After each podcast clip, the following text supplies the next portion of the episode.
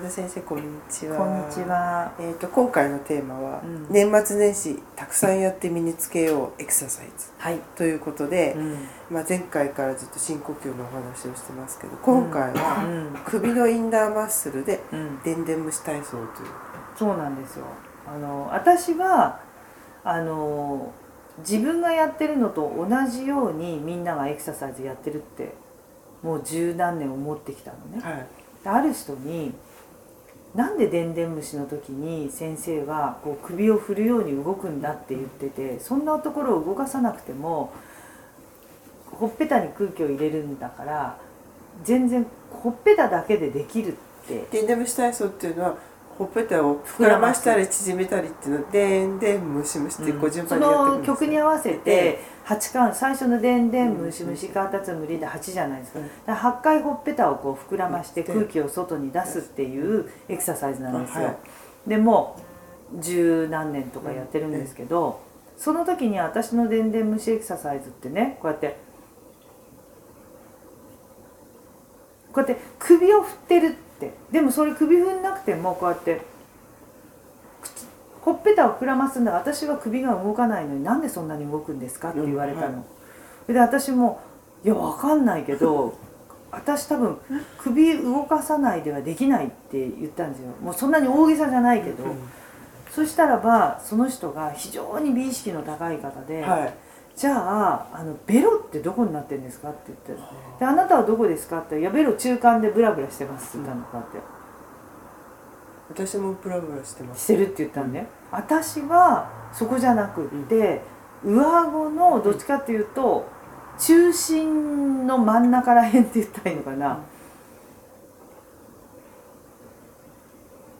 うん。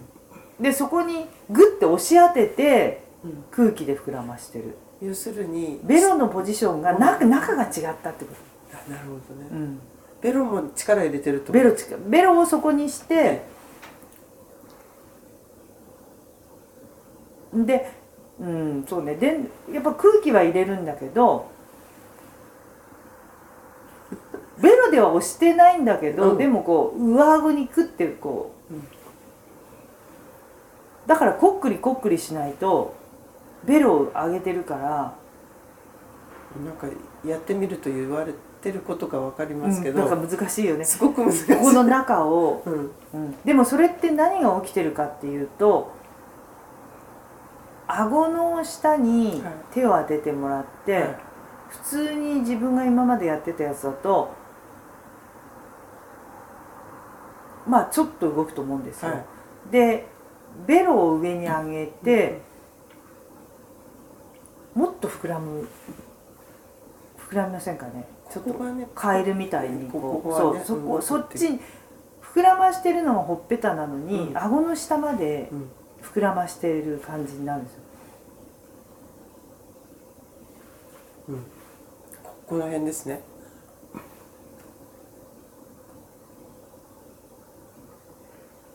要するにちょっとだけきつくなるってことかなもしかすると。そそんな感じします。うん、だ首にすごいで疲れる使うで疲れないって言われたの。あそうですね。うん舌が浮いてるとあただほっぺたがこうなるだけでうん。だからその時はここを膨らましたり縮めたりすることでこの辺のうん。ほっぺたの筋肉がまあほうれい線予防じゃないけど、うん収縮してるのでと、まあ、空気を入れるってことなんですね。先生のでやるとここの辺も首の近くのうん。あ顎のこのところまで来るのかな。来るっていう感で。で負荷がかかる。うんそうですね。でここは動くんじゃないかな。多分。うん動いてます。だから意識が私の中では口角の横から鎖骨まであるこの大きい筋肉が表情筋だと。だから口元に空気を入れるってことは首にも空気を入れるんだっていうもう意識がすごいその首が表情筋だっていうイメージが強いから私は、だからここに空気を入れたら首もすごい動くっていうイメージになってる違いが大きいって言われたの。多分私はほら今日初めて聞いて 今初めてやるから上手にできないんで先生ってずっとやってらっしゃるからもうなんかこう筋肉がちゃんと動くように連鎖されててなんかすごい差がありますよね。って主人に言われたの、うんそう思いま前すだからここ全然シワがないんですいやいやいやあるんだろうけど動かすんですよね多分ね、だからそれに伴ってね今、まあ、カタツムリをできるだけベロを上顎にちょっとつけた感じでこれ歯をしてるんじゃなくてうん。顎？あ顎ですよあ顎。上顎をで押しうん、それと同じこと言ったら前歯を押すっていういうふうに言っちゃった人いるの、歯をしてるわけじゃなくて上顎をしてるのでで上顎のね真ん中の辺っていうのは歯を失ってもこのポジション変わらないんですあよ、うん、だからここを押して安全ですので顎を押すってことなので歯を一生懸命押してるんじゃないのででその力入れてるわけじゃなくて膨らますから、うん。そうするとやっぱりこう多分鍛えられる範囲が広がるんでしょうね、うんうんうんうん。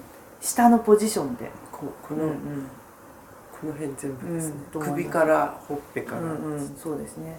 でもう一つは例えばお正月でもね、はい。まあ、男性も女性は今はほら乾燥肌だとかあはい。あと首のシワとかね首の辺っていうのもけ結構ね今あの電車の中でこのなんていうのスマホをやっているとか会社でパソコンでパソコンネックで、今度パパソコンから出て会社から帰るのに電車の中でこうスマホネックだからもうちょうどその首の角度っていうのが猫背でずっと同じ人がいるんですよ。でそういう場合はもう男性もすごく多いので、はい。首こう首の下にあの首の下じゃないや顎の下に。ちょっと両手をね、はい。こう乗せるようにあの片手でも両手でもいいんですよそしたらその状態で目線はちょっとまっすぐより上で、うん。でその顎の下にこう手でグッとあのきつくじゃなくて添えておいたら口の中でベロで、あの上顎をグッと押すの。うん。そうするとその手がちょっと押し出さく顎の下の筋肉に今は負荷をかけたのでこの手が前にちょっと押されるぐらいに出て出ませんか、うん感じます。うん、でこれ頑張らなきゃいけないのはこの筋肉を鍛えてるので、うん。上顎をギュッと押すの。そしてちょっと上顎って言ってもさ歯のに近い上顎と、ごくんって飲む喉側のところと面積広いじゃないですか、だから自分でそのベロのポジションを下げられるところに下げてきてちょっといろいろ押してみて顎の下どの辺が動いてるのかなってこれもほらやっぱり遺伝子的に骨格もあるのでどのぐらい動くかわかんないけどちょっと押してみるんですよ。あ右押すとこんくらいあでもどっちにしろこんくらい動くなって動きますよね。動きました。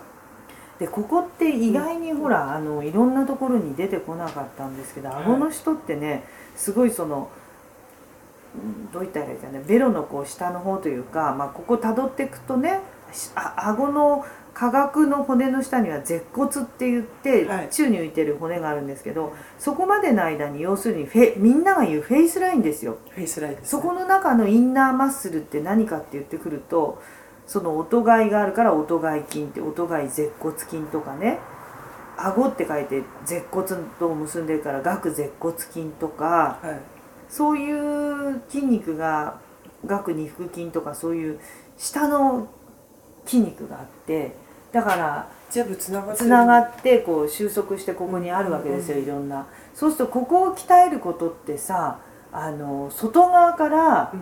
クリームでこうマッサージするとかさそういうのでは物足りないって私は思うわけですよ、そうですよね、うん、だから首をきれいにするのに確かにそれも効果あると思うけれどもでもそれよりもここのインナーマッスルでクッて持ち上げてうんそれで張りのある首を作るっていうことの方がうん大事でそうするとベロでこうやってちょっと押しただけで動くっていうのが分かると思うんですね。そうすると上に上げるっていうことがすごくやりやすいのでそのカタツムリの時も上にちょっとつけたまんま押すと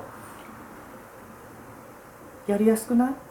さっきより。ベロが上に上げてグッと押すとか上にっていうそのコントロールっていうのがうんまあ、さっきより。やりやすいと思うんですよだいぶやりやすい。うん。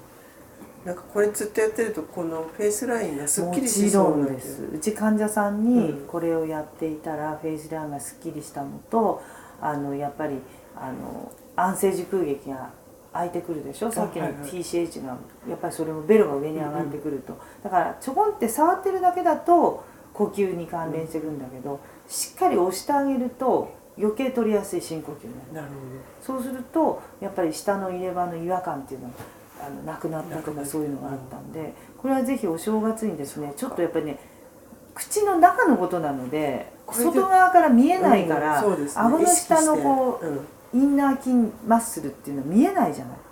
だかららちょっと押して触って触り顎の下に手を当てて確認して、うん。で自分の位置を決めて。そうそう位置を決めたりいろんな位置を動かしても、うん。そこは変わらない位置なので歯を押すのではなくて顎を押してあげたりしてあこうやって時々やってみるっていうのこれあれですかね。私なんかちょっと1年に1回噛み合わせがちょっとずれたりするんだけど、これやってたらうん。噛み合わせの位置もそんなにずれなくなりうます、ん。まあいろんな因子があるから、うん。これが絶対とは言えないけれども少なくとも顎の下の筋肉っていうのを鍛えてくるっていうのもやっぱりそこにいろんな筋肉が収束してるから飲み込みやすさとかいろいろいろんなものに関係してきます、うん。うんじゃあちょっと試して。ぜひ。はい。お正月のなんかちょっと宿題みたいになっちゃうよね、そうですね。じゃあ皆さん宿題ということでや頑張ってください。はい。はい